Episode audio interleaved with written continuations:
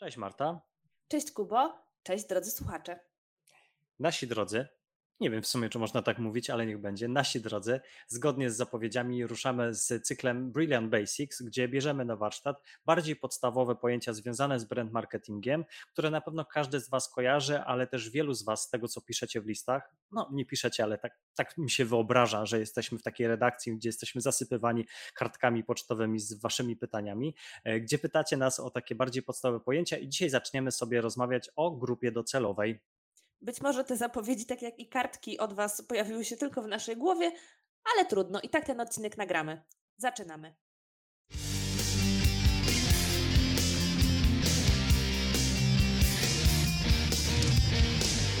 Mamy na to slajd. Dzień dobry. Słuchasz pierwszego w Polsce podcastu o strategii marketingowej prowadzonego przez duet strategiczny z agencji Golden Submarine. Trendy, analizy, kulisy planowania kampanii reklamowych. Na te i inne tematy dyskutujemy razem lub z zaproszonymi gośćmi. Sporo case'ów, ale i dystansu do branży. Zapraszają Marta Ulman i Kuba Kwaczyński.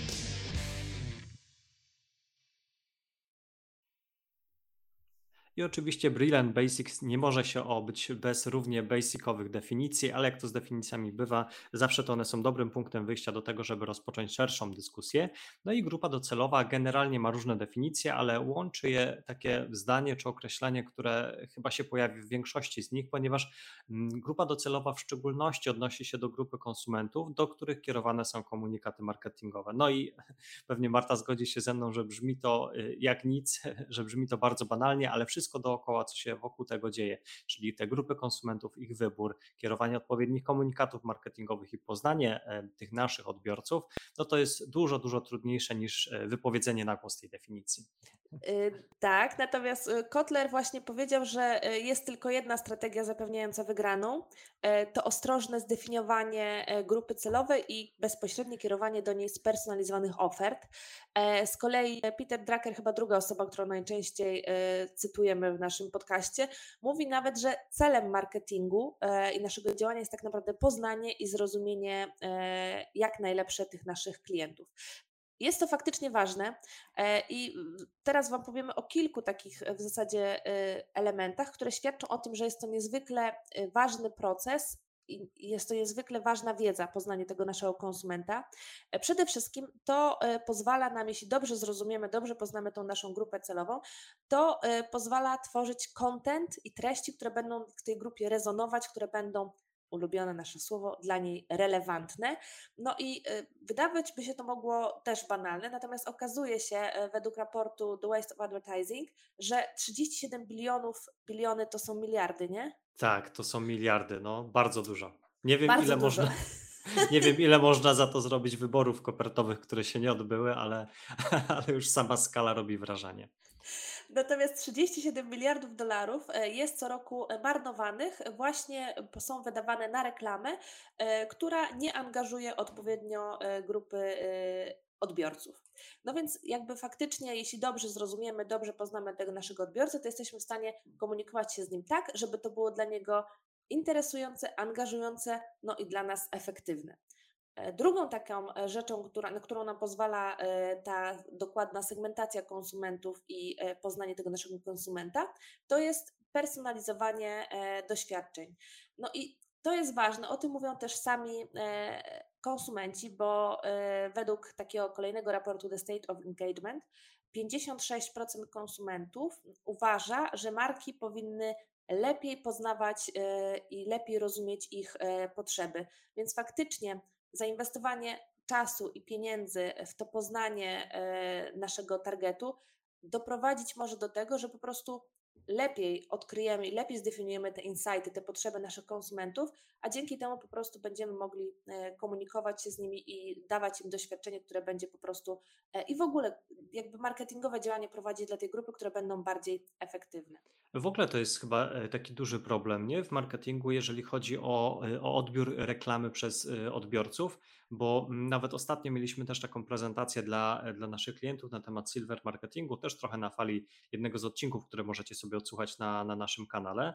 E, I rzeczywiście są takie badania chyba mm, agencji Silver, Silverwave, która pokazuje, że ponad dwie trzecie starszych konsumentów, czyli przedstawicieli właśnie Silver Generation, e, jest rozczarowanych obrazem seniorów, jaki jest przedstawiany w reklamie. I trochę to jest właśnie o tym ta historia, o czym ty mówisz, Marta, że, Mhm. że to są historie tworzone przez młodszych ludzi, trochę nierozumiejących perspektywy Silversów, stawiających ich w takie role właśnie e, być może już nie pasujące do tego, jakie oni są naprawdę, a tu mówimy tylko o jednej grupie e, docelowej, a, a, a pewnie takie przykłady można byłoby mnożyć i wśród młodych, i wśród osób z No właśnie, ja miast. chciałam to powiedzieć, Kuba, bo jakby zaraz też dojdziemy do, e, zaraz, nie, nie, nie tak zaraz, za parę minut do tej naszej bańki marketingowej, ale nawet jak sobie spojrzymy na dużą populację e, i na duże liczby, no to myśląc jakby o, o tym OLU, no to 51% konsumentów uważa, że marki wysyłają e, do nich nierelewantne i nieodpowiednie komunikaty, więc myślę, że to jest e, grubszy problem.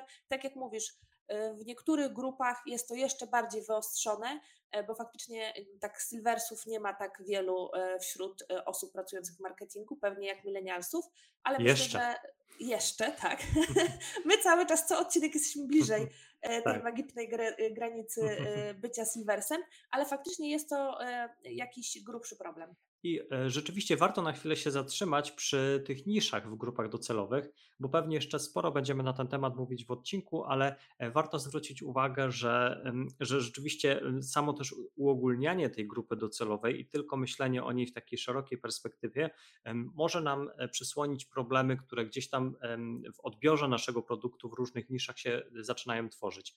I tutaj pomogą nam e, w tym takie badania grupy Latana, które były przeprowadzone w Wielkiej Brytanii około dwóch lat temu na temat marek związanych z kategorią podróżniczą. I oczywiście na generalnej populacji e, największą świadomość, ponad 60% e, ma serwis Airbnb, pewnie też znany w naszym kraju. Na drugim miejscu jest Kajak i e, dalej inne, inne przedsiębiorstwa. Natomiast jeżeli zaczynamy się skupiać na takich węższych targetach, na przykład młodzi mężczyźni mieszkający w dużych miastach, albo na przykład czołowe y, metropolie Wielkiej Brytanii albo milenialsi, to okazuje się, że Airbnb jest na drugim lub też dalszym miejscu, a liderem, em, liderem preferencji jest e, grupa Kajak, e, która w generalnej populacji jest tuż za Airbnb. I jaki to nam daje wniosek, że tak naprawdę skupianie się tylko na takiej bardzo szerokiej grupie docelowej i uogólnieniu tego może nam e, przysłonić to, że są pewne grupy, które nie uważają nas za takich zajebistych i to może być źródłem przyszłych problemów w przyszłości. Ty mi, Kuba, rzucasz po prostu monterskie wyzwania, będę musiała chyba to wypimpać, to przekleństwo, ale... y, A to nie, a myślałem, że to już jest akceptowane w, w społeczeństwie, także przepraszam. Y, Natomiast faktycznie no to jest y, ważne, żeby też sobie określać i y, precyzować te grupy, bo tak jak my też pracujemy, widzimy, no to oczkiem w głowie y, wszystkich niemalże marketerów są te zetki teraz. Już nie milenialsi, oni są pase, tylko młodzi, czyli zetki albo jeszcze młodsi, generacja alfa. Zresztą o generacjach też jeszcze chyba e, za chwilę powiemy. Natomiast bardzo często jest tak, że jak patrzymy na dużą populację, E, I na te duże liczby to tam jest super i mamy bardzo wysoki, nie wiem, czy świadomość, czy rozważanie, jesteśmy e, jakby w czołówce. Natomiast jak sobie spojrzymy na e, inne grupy celowe, na przykład tych młodych, no to się może okazać, że tam nasza sytuacja jest dużo gorsza. Jeśli w porę e, jakby nie e, zaczniemy reagować, nie zaczniemy działać właśnie próbując odzyskać pozycję, czy zyskać pozycję w tej młodszej grupie, no to za chwilę może się okazać, że jest za późno. Więc warto też sobie te grupy doszczegóławiać i patrzeć, jak nasza sytuacja wygląda też w tych bardziej określonych, bardziej specyficznych, węższych grupach, żebyśmy po prostu e, nie przespali jakiegoś momentu, kiedy e, zacznie się e, dziać gorzej nam. Tu jeszcze warto dodać jedną rzecz, że rzeczywiście to jest taka sytuacja charakterystyczna dla dużych graczy, którzy faktycznie w dużych cyfrach mają się czym pochwalić. Natomiast rzeczywiście wchodząc dalej w głąb, okazuje się, że są pewne źródła problemów, z którymi powinni walczyć, ale najczęściej to też są na tyle duzi gracze, że stać ich na to, żeby wydać budżet na dedykowane kampanie tym, tym targetom. Tylko wiadomo, że też e- efekty e, no, nie pojawią się od razu i często to są e, jakby efekty skutecznych lub też nie strategii, które są przez lata egzekwowane. Także wiadomo, to też mała przypominajka, jedną kampanią e, no nie jesteśmy w stanie odwrócić zupełnie biegu rzeki. Nie? Natomiast ja chciałam jeszcze powiedzieć, że może być to też szansa i dla y, dużych firm, ale też szczególnie dla małych firm, bo w przypadku e, tych małych przedsiębiorstw czy małych działalności, i to też myślę, że i ty, i Jakuba, często mamy ten temat dyskutowany ze studentami, e, jak prowadzimy zajęcia, gdzie właśnie, no dobrze, ale duzi gracze to są duże pieniądze właśnie, a co zrobić, jak ja mam małą e, firmę? I wtedy jeszcze określenie bardziej szczegółowe tej grupy celowej, e, tak żeby się komunikować z osobami, które przejawiają jakieś zainteresowanie, czy naszą usługą, czy naszą kategorią, czy naszą produktą, a nie produktem, a nie komunikowanie się szeroko do wszystkich Polaków, będzie po prostu bardziej efektywne. Więc mam wrażenie, graniczące z pewnością, że y, y, takie jeszcze lepsze i głębsze zdefiniowanie i poznanie tej grupy celowej jest jeszcze ważniejsze przy takich y, mniejszych przedsiębiorstwach, przy mniejszych budżetach i przy specyficznych kategoriach, gdzie nie będziemy e, komunikować się na all, bo ani nas na to nie stać, ani to nie ma e, sensu. Tak, wiesz co, to jest bardzo ciekawy wniosek, który ty powiedziałeś, bo faktycznie jest tak, że często osoby, które zaczynają przygodę z marketingiem i na przykład rozkręcają swój własny biznes, właśnie mm, mają takie poczucie, że nie chcą stracić tej szansy, którą dostali od losu, że rozkręcają tą firmę i nie chcą jakby tracić okazji docierania do wszystkich. To jest trochę taki case z kuchennych rewolucji, że to jest ta wielka karta, no nie, 40 potrawami E, i, i, i mamy, wiesz, i golonkę, i mamy devolaja, i mamy, mamy bigos, wszystkich, wszystkim chcemy dogodzić, jeszcze pizzę, bo kupiliśmy piec z demobilu, nie? E, a, a tak naprawdę właśnie chodzi o to, że jeżeli mamy ograniczony budżet, to musimy, musimy się skupić na jakiejś pewnej historii, które mamy do opowiedzenia. Jeżeli to nam zażre i naprawdę to będzie sukcesem w danym targecie, to przynajmniej w biznesie restauracyjnym wydaje się, że to się gdzieś tam rozprzestrzeni. Także przy tych małych biznesach nie bójmy się zawężać tej grupy docelowej, bo po pierwsze nie mamy ani kasy na to, żeby mówić do wszystkich, a po drugie no, e, to jest za mała skala, żeby, żeby po prostu ryzykować z tym, żeby mówić do wszystkich. To teraz mamy dla Was e, ćwiczenie, e, żebyście sobie wyobrazili kółko, okrąg bądź też piłkę. E, z Kubą nie możemy dojść do porozumienia, jak to poprawnie nazwać, ale wiecie o co chodzi. I to jest taki podział grup celowych zaproponowany przez Strategy Deck, który my uważamy, że fajnie oddaje to, jak my myślimy też o grupach celowych, jak z tymi grupami pracować. Więc wyobraźcie sobie to kółko i w samym centrum, jądrem, o to jest dobre, jądrem tego e, kółka jest ta korowa target grupa, czyli ta grupa e, z myślą, o której będziecie projektować komunikację. To jest taki wasz, e, wasza idealna persona, wymarzony klient z myślą, o którym projektujemy komunikację. I to musi być dość szczegółowo określona e, grupa, no bo wiadomo, że im więcej mamy warunków brzegowych, tym łatwiej jest sobie jedną tą e, personę zwizualizować i łatwiej zaprojektować relevantny komunikat. Natomiast wyzwaniem jest to, że bardzo często jest tak, że im więcej damy tych e, warunków brzegowych, im więcej tych parametrów opisujących tę grupę, tym trudniej jest nam tą grupę znaleźć w mediach lub nawet staje się to niemożliwe, bo albo ona jest na przykład za mała i będzie zbyt y, y, niska, miała efektywność media. Rozchodzimy się, jakby idziemy dalej od tego jądra. No dobrze, to teraz grupa y, mediowa, czyli ten target audience, do którego tą naszą komunikację będziemy kierować. Tą komunikację szczegółowo zaprojektowaną tego jądra, szerzej komunikujemy do tego naszego targetu. Natomiast jakby już na samych brzegach tego naszego okręgu są potencjalni klienci, czyli jeszcze szerzej to się rozchodzi, czyli jakby ostatnim tym elementem tego naszego kółka są wszyscy ludzie, ale są oni potencjalnie e, nabywcami naszych usług czy też produktów. Czyli tak naprawdę to są ludzie, którzy tak czy siak są w stanie kupić nasz produkt, nawet jeżeli nie widzieli naszej komunikacji, bo na przykład, e, nie wiem, zadecydował impuls przy półce, e, albo po prostu wszystkie inne powody, które no nie zadecydowały o tym, że akurat to reklama nas popchnęła do zakupu.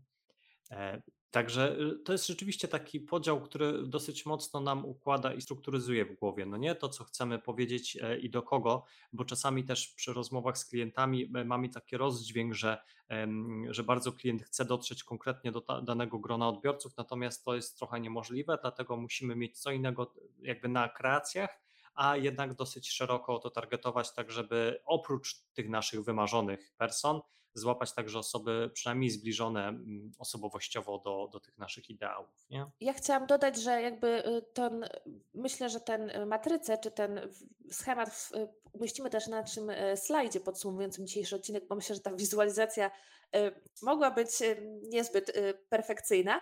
E, natomiast też chciałam Wam powiedzieć na przykładzie, no bo teraz wyobraźcie sobie, że chcecie, macie dobrze określone dzieciaki, nie wiem, 16-latków, do których chcecie dotrzeć.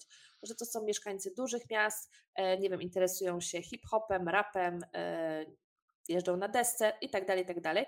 I na przykład waszym kanałem dotarcia jest Facebook. No to teraz w przypadku e, Facebooka, e, w ogóle Facebook uniemożliwia e, targetowanie do osób poniżej 18 roku życia właśnie na podstawie zainteresowań, czyli możemy tylko stargetować te osoby, czy tą, dotrzeć do tych osób, oznaczając takie demograficzne dane, jak miejsce zamieszkania i wiek właśnie. Więc to jest ten przykład, że Wy możecie sobie zaprojektować tą kampanię właśnie z myślą o tych konkretnych osobach, o tych dzieciakach, które jeżdżą na tych deskach, słuchają tego rapu, ale będziecie mediowo targetować i puszczać tą komunikację szerzej. Więc myślę, że to jest taki może jeszcze przykład, który jest Wam w stanie to zobrazować, a kupić Wasz produkt może matka tego dzieciaka nawet, nie? Więc to jest właśnie te trzy y, stopnie tego naszego, tych naszych kręgów. Mamy temat tych grup e, docelowych e, obgadany, ale e, chcieliśmy jeszcze Wam powiedzieć o segmentacji, bo segmentacja, czyli właśnie określanie sobie tych grup jest niezwykle ważne, bo to pozwala nam jak najlepiej poznać naszych konsumentów właśnie po to, żeby dostroić te przekazy. I bardzo jest dużo badań, bardzo jest dużo danych, które mówią o tym, że właśnie to poznanie konsumenta i w efekcie personalizowanie e, komunikacji tak, aby był wyrazisty i zauważalny jest ważne. Według badań Yahoo 54% e, konsumentów uważa, że e, reklamy personalizowane są bardziej angażujące, a z kolei McKinsey pokazuje, że reklamy szyte, reklamy szyte na miarę potrzeb konsumenta mogą znacząco podwyższyć wskaźnik ROI nawet o 8 razy i podnieść sprzedaż co najmniej o 10%. Są to oczywiście jedne z danych, bo tak jak mówię, tych informacji, które mówią o tym, że jest to niezwykle ważne, żeby poznać tego konsumenta i targetować odpowiednio tą komunikację, jest bardzo, bardzo dużo. No i oczywiście ta personalizacja, ona może mieć różne wymiary, bo pierwsze, co nam przychodzi do głowy, to taki zindywidualizowany komunikat, tak, że to jest jeden do jeden. Marto, gratulacje, wygrałaś. Natomiast A powiem wiem... Ci, że wczoraj tak? a propos personalizowanej komunikacji dostałam maila z y, jednej uczelni, nie powiem z której, E, Marto, jak Twoje przygotowania do matury? O proszę, co by w ogóle zrobiły te wszystkie firmy bez wołacza, nie? W, w deklinacji po prostu. Dobrze, Marto, Jakubie, to już jest od razu nasza uwaga, źrenice rozszerzone. E, przejdźmy do e, segmentacji i są trzy różne kryteria segmentacji, które pozwalają nam właśnie zawęzić ten komunikat tak, żeby on był no nieco bardziej spersonalizowany i spełnia te warunki, o których mówiła Marta, sukcesu E, tej komunikacji spersonalizowanej. I pierwsze takie kryterium to jest właśnie segmentacja demograficzna i tutaj wykorzystujemy właśnie takie, takie czynniki jak płeć, wiek, czy też miejsce zamieszkania, e, status materialny, zawód i to są takie bardzo podstawowe elementy, Teraz już wiemy, że one często są niewystarczające do tego, żeby tylko na nich się opierać, żeby przygotowywać komunikat czy, czy właśnie kreację, e, ponieważ są one zbyt ogólne. Natomiast z perspektywy mediowej w wielu kanałach to są często jedyne e, takie faktory, które umożliwiają nam targetowanie komunikatu. E, no, weźmy na przykład telewizję, tak, która głównie się opiera na, na tej demografii. Teraz są też takie pakiety tematyczne, które pozwalają jakoś po zainteresowaniach też dopasować ten komunikat, ale nadal jest to bardzo ogólne. No też takie to jest medium, w którym to nie możemy tego tak jak w digitalu e, inaczej zawęzić. Natomiast wielu klientów właśnie z tego typu segmentacji korzysta. E, dużo ciekawsza e, też dla nas strategów e, i dla wszystkich osób interesujących się marketingiem jest segmentacja psychograficzna, bo tu już sobie olewamy takie, takie rzeczy jak wiek, czy też właśnie miejsce zamieszkania, ale e, skupiamy się na wartościach, na postawach czy też na stylu życia, które po prostu pozwalają nam przyporządkować e, różnych przedstawicieli rynku czy też odbiorców e, i posegregować je w pewne koszyki, które są połączonym zbiorem różnych właśnie zestawów osób, które reprezentują podobne wartości. Natomiast to nie są wartości jeszcze powiązane z naszą kategorią czy też z naszą usługą, tylko generalnie stylem życia. E, i na pewno e, kojarzycie różne firmy badawcze. Jeżeli nie kojarzycie, to możecie e, zapoznać się z różnymi ich próbkami takich badań syndykatowych, które właśnie przedstawiają różne takie podziały i segmenty psychograficzne, które są badane przez nich, na przykład IQS Świat Młodych, czy też Adults Power, gdzie po prostu te segmenty są zdefiniowane na podstawie właśnie postaw czy stylów życia i mamy takie segmenty jak progresi, relacyjni, konserwatywni, czy też E, zawzięci. To są nazwy, które pewnie kryją w sobie dużo więcej opisów w takich raportach i pozwalają one też nam poznać trochę pod innym kątem tych odbiorców. No i taka najciekawsza, e, ale też już chyba związana właśnie bardzo mocno z naszym biznesem, więc tego raczej już sobie tak nie kupimy z rynku, tylko raczej takie rzeczy się zamawia już e, i, i, i raczej się robi to w sposób dopasowany do potrzeb właśnie marki. To jest segmentacja behawioralna, ponieważ jest to segmentacja, która polega na szukaniu zależności pomiędzy właśnie tą psychografią, naszymi konsumentami, a tego, jak oni konsumują daną kategorię produktową, czy też naszą usługę. Czyli wprost jakby dzielimy sobie rynek na takie segmenty, które e, wobec tego, jak one reagują na przykład, nie wiem, na nasz serek wiejski, także zupełnie jest odrzucający tacy, którzy kochają nasz serek wiejski, albo tacy, którzy często do niego powracają, albo tacy, którzy go konsumują z powodów zdrowotnych, albo na przykład tego, że mają dużo protein, no to to już jest segmentacja behawioralna i nawet dzisiaj, tak sobie Marta pomyślałem, to jest bardzo oczywisty wniosek, ale nawet otwieralność maili e, i segmentacja od mhm, grup mhm. odbiorców po tym, czy one otwierają nasz content, czy go nie otwierają, to to też już jest pewna segmentacja behawioralna, bo to ona, ona ukazuje stosunek odbiorców wobec naszego kontentu. Albo go olewają, albo klikają jak szaleni. Mhm. Tak? Ale to, to też, też ta Mhm. Y, chciałam powiedzieć, że ta segmentacja behawioralna też w dużej mierze może się opierać o Wasze dane, w sensie dane, które posiadacie wewnątrz firmy, na przykład to, jak się ludzie zachowują na stronie internetowej, jak właśnie konsumują e, te Wasze treści, więc y, to jest jedna rzecz, to są e, zamawiane takie e, badania dedykowane, ale druga rzecz to też praca na danych własnych. Czyli znamy typy segmentacji, to teraz y, jak y, zdefiniować sobie tą y, grupę celową, jak dojść do tego, kto jest tą naszą grupą celową. I tu mamy z Kubą taki tytuł Na dwoje babka wróżyła, bo mamy dwa podejścia, w zależności od tego, czy mamy produkt, czy chcemy go dopiero zaprojektować. Bo jeśli nie mamy tego produktu, no to najpierw określamy sobie grupę celową i sprawdzamy, jakie ona ma potrzeby, jakim, e, na jaką potrzebę my jako marka możemy e, odpowiedzieć i wtedy dopiero ten projekt, produkt projektujemy. Natomiast jeśli mamy już produkt, to nasze zadanie polega na tym, żeby znaleźć tą grupę celową, która będzie zainteresowana skorzystaniem czy kupieniem tego, e, tego produktu. Więc mam nadzieję, że rozumiecie i widzicie tą różnicę. Jeśli nie mamy produktu, to w pierwszej kolejności do, jakby zastanawiamy się, kto jest naszą grupą celową i jaką on ma potrzebę. Natomiast jeśli mamy już produkt, to szukamy grupy celowej, e, na której potrzebę ten nasz produkt odpowiada. I rzeczywiście e, pewnie też czujecie, że ta pierwsza, e, ta pierwsza opcja jest taka romantyczna, nie? że ach, nagle my tutaj wyruszamy jako zbawcy z jakimś pomysłem i innowacją. I rzeczywiście to jest raczej rzadsza sytuacja, bo raczej jest tak, że się wydaje mi się, że, raczej częściej ma się jakiś produkt, który, na który szuka się po prostu e, klienta i ewentualnie go dopasowuje, czy też e, pozycjonuje go tak, żeby on był bardziej dopasowany do szerszego grona. No ale takie sytuacje też się zdarzają, tak jak ty mówisz, Marta, w tej pierwszej sytuacji, że na przykład widzimy, że jest jakaś grupa, że na przykład ona jest pod wpływem jakiegoś trendu, że bardzo mocno reagują na pewne zjawiska, na przykład eko czy, czy sustainability i tak dalej, więc wtedy dopasowuje się produkt właśnie pod te potrzeby, trochę też robiąc taki e, trend hunting, już też teasując e, przyszłe nasze nagrania.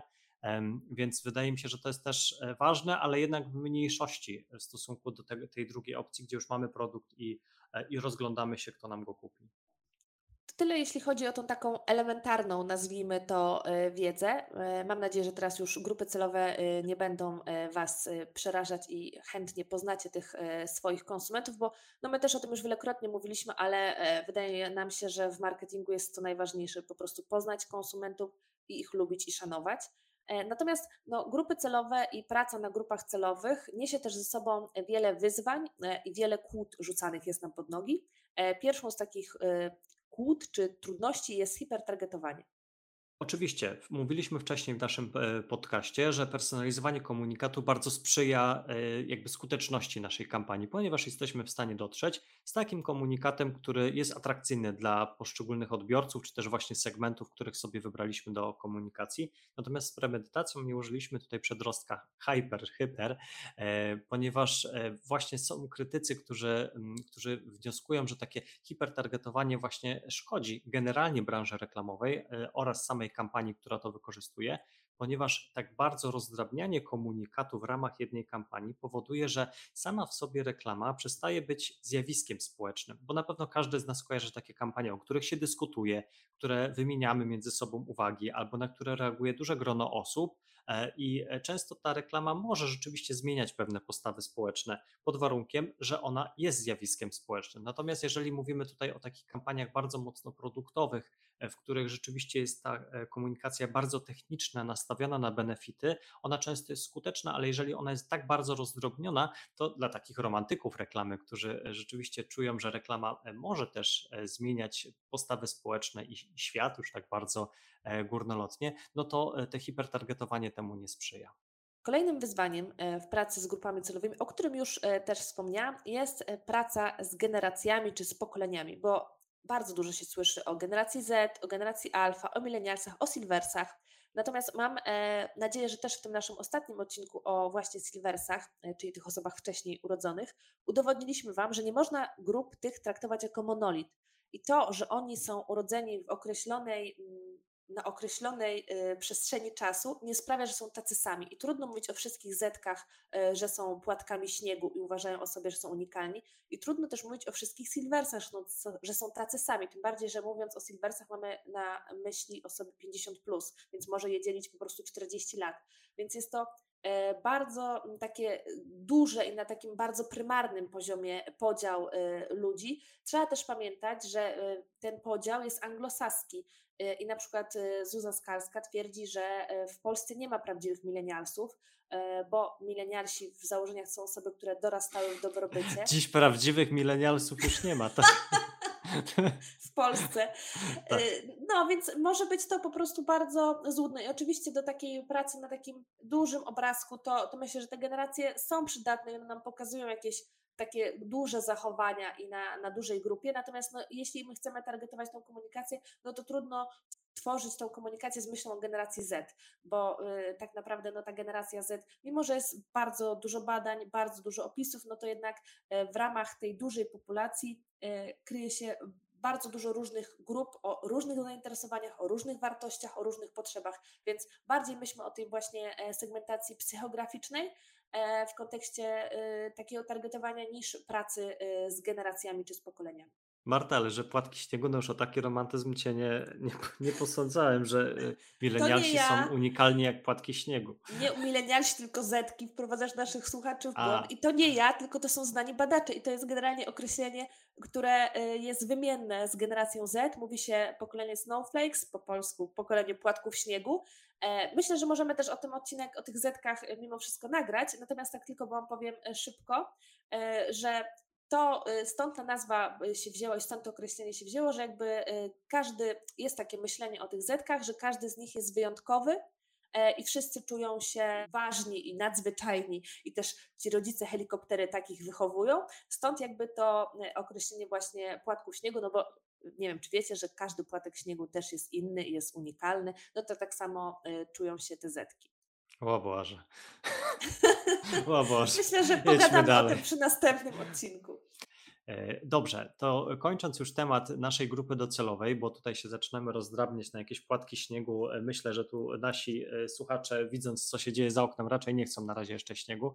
Mm, ostatnie takie wyzwanie, które jest związane z target grupą i myślę, że jest nam, marketerom, bardzo bliskie, to jest rzeczywiście takie wyzwanie związane z niezrozumieniem tego, jaka ta grupa docelowa jest naprawdę. I oczywiście mówiliśmy już o tym nieco wcześniej, że do tego są potrzebne badania, albo przynajmniej taka wrażliwość lub empatia, która e, pozwoli nam rzeczywiście poznać naszą grupę odbiorców, ale do tego jeszcze dochodzi e, ta bańka marketerska i to jest coś, e, co jest rzeczywiście specyficzne dla, dla naszej branży, że ci, którzy planują komunikację, bardzo często łącznie razem z nami, Marta, musimy to głośno powiedzieć, jesteśmy oderwani od tej rzeczywistości osób, do których kierujemy komunikację. Ja chciałam powiedzieć, że jeżdżę regularnie na wieś do zachodniopomorskiego i na Podlasie, więc trochę kontaktu z rzeczywistością inną niż ta warszawska mam. E, natomiast faktycznie no jest dużo, e, dużo też badań, dużo danych i e, zagranicznych, ale też na ostatnim forum IAB pojawiła się ciekawa prezentacja a propos właśnie polskich marketerów i w kontekście chociażby mm, funkcjonowania w pandemii. I tak na przykład było zadane pytanie, czy brakuje Ci przestrzeni w mieszkaniu, na przykład balkonu, ogródka, no to generalnie w Polsce 7% osób zgodziło się z tym twierdzeniem, a marketerów zgodziło się 23%, więc jakby nawet na takim prostym poziomie e, kwestii e, jakby e, mieszkania, czy kwestii też tego, że pracowaliśmy zdalnie, bo nie wiem, czy wiecie, że większość Polaków nie pracowała zdalnie, a nam w naszej bańce wydaje się, że po prostu home office stało się powszechnym standardem obowiązującym. No nie. E, okej, okay. warto jeszcze się zapoznać z takimi informacjami Eurostatu i GUS-u, które na przykład mówią o e, sytuacji młodych osób w Polsce, ponieważ 44% młodych w wieku 25-34 lat mieszka nadal z rodzicami. E, to oznacza, że nie chcą lub też nie mogą wcześniej opuszczać gniazda. Jest to prawie połowa młodych ludzi. E, I to, co jest też ciekawe, i że ponad 2 trzecie osób nie żyje w wielkich miastach. 2 trzecie młodych e, w wieku 18-29 żyje w miejscowościach poniżej 50 tysięcy mieszkańców. Ta dana jest dla mnie szokująca, że nie wszyscy mieszkają w Warszawie i w Poznaniu. E, ale no, codziennie czegoś nowego się uczymy. tak, to prawda. Mamy nadzieję, że Wy też dzisiaj czegoś nowego się dowiedzieliście. E, oczywiście zachęcamy Was, e, żebyście śledzili e, naszego bloga i SlideShare'a. Tam się pojawi slajd podsumowujący dzisiejszy odcinek z tymi różnymi schematami i danymi, o których dzisiaj rozmawialiśmy. Zachęcamy Was też do subskrybowania, trudne słowo, naszych, naszego podcastu. No i co? I słyszymy się niebawem w kolejnym odcinku naszego podcastu Mamy na to slajd. Poznawajcie, grupujcie, segmentujcie i zdobywajcie rynek. Do usłyszenia w kolejnym odcinku. Cześć. Pa!